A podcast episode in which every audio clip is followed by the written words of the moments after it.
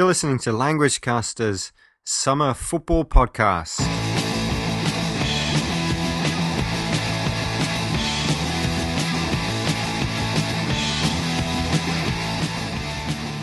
Yes, indeed, you are listening to Language Caster's Summer Podcasts. Hello, everybody. My name is Damien, and uh, welcome to our mini series of podcasts that will be covering the European Championships. I'm here in Bangkok, in Thailand, and hopefully my colleague Damon is there in Tokyo. Damon, how are you doing?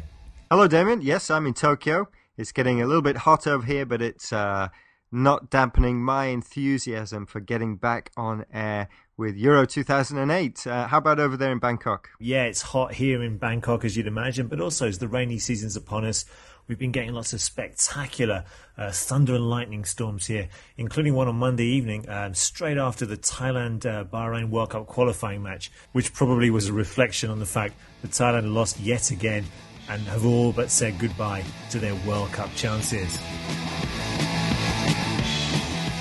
Right, Damon, so what have we got on today's show? Well, today's show is a little bit shorter than our normal shows, but we still have our good, the bad, the ugly section. We're going to look at a few stories in the football world. And of course, we're going to preview the Euro 2008, which kicks off tonight in Switzerland. Uh, English for football and some predictions. Hey, oh, let's go.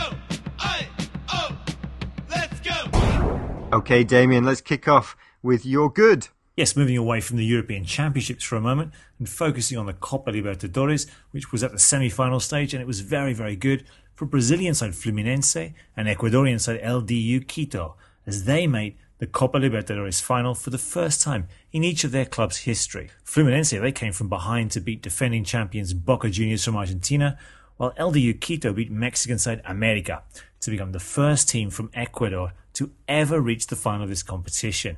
Now, we'll be looking forward to that final in a later show. Damon, how about you? Yeah, congratulations to Quito there, although there's a bit of controversy about the altitude in that game. But anyway, um, for me, it's good for uh, coaches. Do you remember uh, Mourinho? Do you remember that uh, coach? He was pretty popular at one time. Well, he's, fi- he's finally got a job again. He's going to be the coach, uh, the manager at Internazionale in Serie A. And Eriksson, he's out of one job, of course, kicked out from uh, Manchester City. But he's going to be the coach of Mexico, another international side. So uh, lots of bags of experience for uh, the Swede there. And Mark Hughes, a promising uh, English, well, Welsh manager, I should say, um, has taken over the reins at Manchester City. So a good for those uh, managers. How about bad for you? Well, it hasn't been so good for one manager, and that's Inter's former boss, Roberto Mancini, who was fired last week to make way for Jose Mourinho, and that's despite winning three Italian titles in a row. That's that's pretty harsh on him. How about you, Damon? Well, of course, it's the Euro 2008 coming up, and uh, of course, it's every player's dream to play in the World Cup or the championships in their continent, if not their national team. So it's pretty bad for some players who are going to miss out with it by uh, injuries. Um, some some of the potential stars. There's uh, Holland's uh, uh, Cannavaro, Thomas Rosicky, and maybe even Vieira, uh, the French captain There, So it's never good to see players missing out of big tournaments through injury. Now, uh, ugly, one of the big rivalries is between uh, Poland and Germany, and there are some Polish tabloids who've been under fire recently with a headline uh, that reads in English, Off with their heads. Uh, and there's a picture of the uh, Polish coach who incidentally, is a Dutchman holding uh, Ballack's head and uh, Löw's head. Uh, of course, it's a it's a Photoshop job, um, but of course, a lot of outcry about that. Pretty bad there, Damien. What about you? Nice story. Now, speaking of heads. Barcelona and Cameroon star Samuel Eto'o has apologised after headbutting a journalist as his team prepared for an African World Cup qualifier against the Cape Verde Islands. Surely he can't have been too stressed about that game. But all in all, pretty ugly indeed. Vous écoutez languagecaster.com Now, of course, the European Championships are starting this weekend in Austria and Switzerland, and so the Language Caster team decided to take a closer look at how the competition is being organised, and first of all, the history of the European Championship.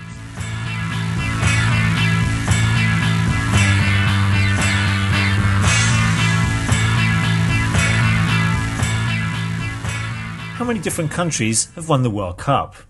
Well, when France won it in 1998, they became only the seventh country to do so in 18 tournaments. Now, how about the European Championships? Well, this is the 13th time that the competition has been held, and remarkably, there have been nine different winners of the tournament in that time. Now, this may be due to the fact that the strongest teams focus more on the World Cup, but it may also have to do with the strength and depth of the European game.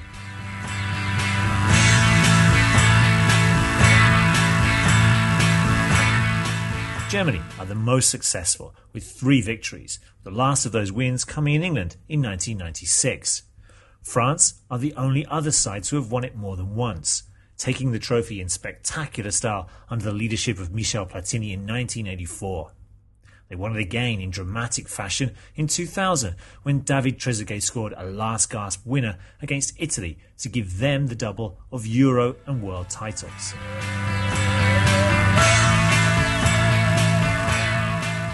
The first winners of the tournament were the Soviet Union, who beat Yugoslavia in the final in 1960. At that stage, the competition comprised of only semi final and final matches, and continued to do so until the 1980 version in Italy, which saw eight teams participate in group matches before the knockout stages. In 1996, the number of teams increased to 16, which has remained unchanged to the present day. Current holders are Greece, who surprised everyone by winning in Portugal four years ago. Though perhaps even that victory was not as remarkable as Denmark's win in 1992, for they had not even qualified for the tournament, entering as a last minute replacement for Yugoslavia. Other teams that have won it include Italy, Yugoslavia, Czechoslovakia, Spain, and, thanks to Marco van Basten, Holland in 1988. So, with such strength in depth, who is to say that a tenth different name won't be on the trophy at the end of June.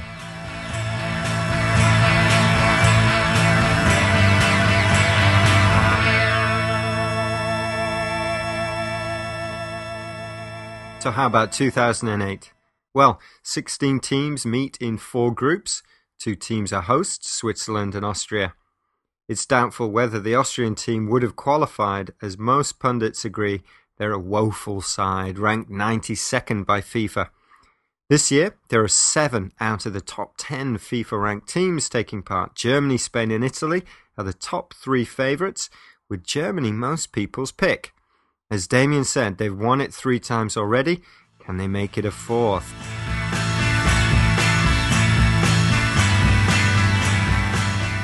The group of death this time round is Group C, with the last two world champions, France and Italy, joined by Holland and Romania, both teams that are no pushovers.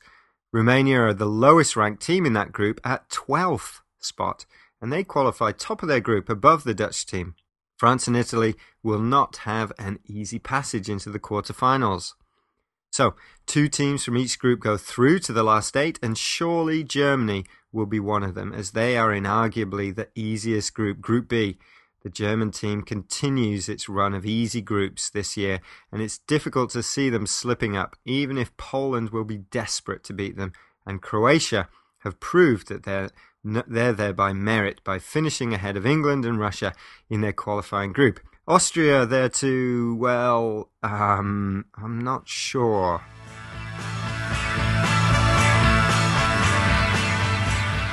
Group A has the Czech Republic, Portugal, Turkey, and the other co host Switzerland. And in Group D, we have Spain, Russia, Greece, the holders, and Sweden.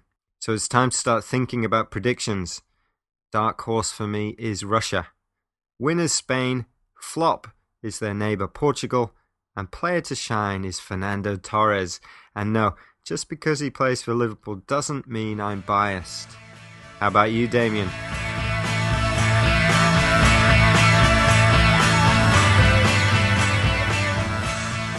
Now, Damon, I would never accuse you of being biased. Um, just slightly blinded by your love for Fernando Torres, that's all. Now, as for dark horses, I'm going to go for Croatia because I think they've got the easier half of the draw and I think they'll at least make the semi finals. Now, for winners, I'm going to stay on that side of the draw. It's got to be Germany. I think this year's flops are going to be France.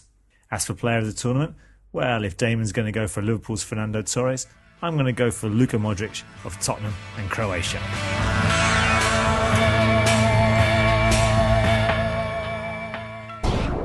Okay, well, next up we've got Damien with English for Football. Talk back. Yakety yak, yakety yak. Yakety yak, yakety yak. Today's English for football phrase is underachievers, which we use to describe something or someone that fails to achieve or reach their potential. In football, we use this expression when a player or team does not do as well as expected. Now, this is the case with the Spanish national team, who have always produced a great number of talented players that raises expectations that they might win a championship. However, since 1964, the team have won nothing, despite being tipped to do so by many, hence the term underachievers. Yet again, many are tipping the Spaniards to do well, and they themselves are hoping to shake off this term of underachievers by going all the way in this month's European Championships. Underachievers. State ascoltando languagecaster.com. Thanks for that, Damien. Um, yeah, underachievers. Uh, you could put England amongst the ranks of underachievers too, I suppose. Remember, everybody, we'll be here next Tuesday. We're going to have two podcasts every week during Euro 2008. Come along to the site and let us know what you think on Euro 2008. And uh, next up, predictions.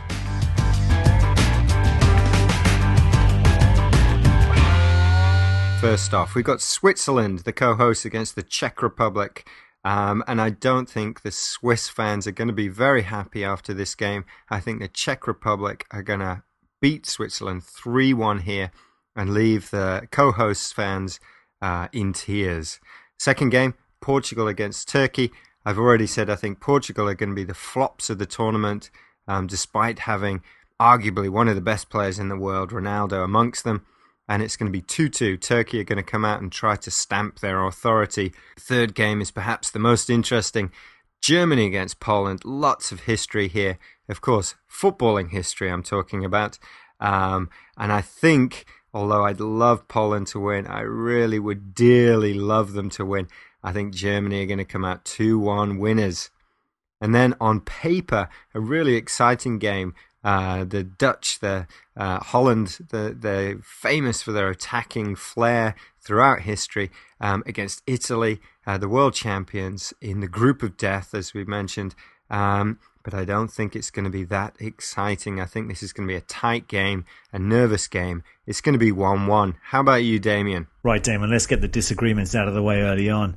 Uh, you reckon the Czechs will beat the Swiss 3 1? I don't think so. I think the hosts will be fired up, and I think they'll get at least a draw. This will finish 1 1. And as for Portugal Turkey, uh, I can only see one winner here. Turkey are too hot and cold, and Portugal will be too good for them. It'll be 2 0 to the Portuguese. Now, as you mentioned, of course, there's a huge rivalry between the Germans and the Poles, and I agree with you. I actually think Germany will be too good for them, and they're going to win this one 2 0. And on Monday evening, in the group of death, we've got the Dutch against the Italians, and I'm going to go for a Luca Toni inspired Italian 2 0 victory. Enjoy all the football this weekend, and we'll see you on Tuesday. Goodbye. Tune in again on Tuesday. Enjoy the football. See ya.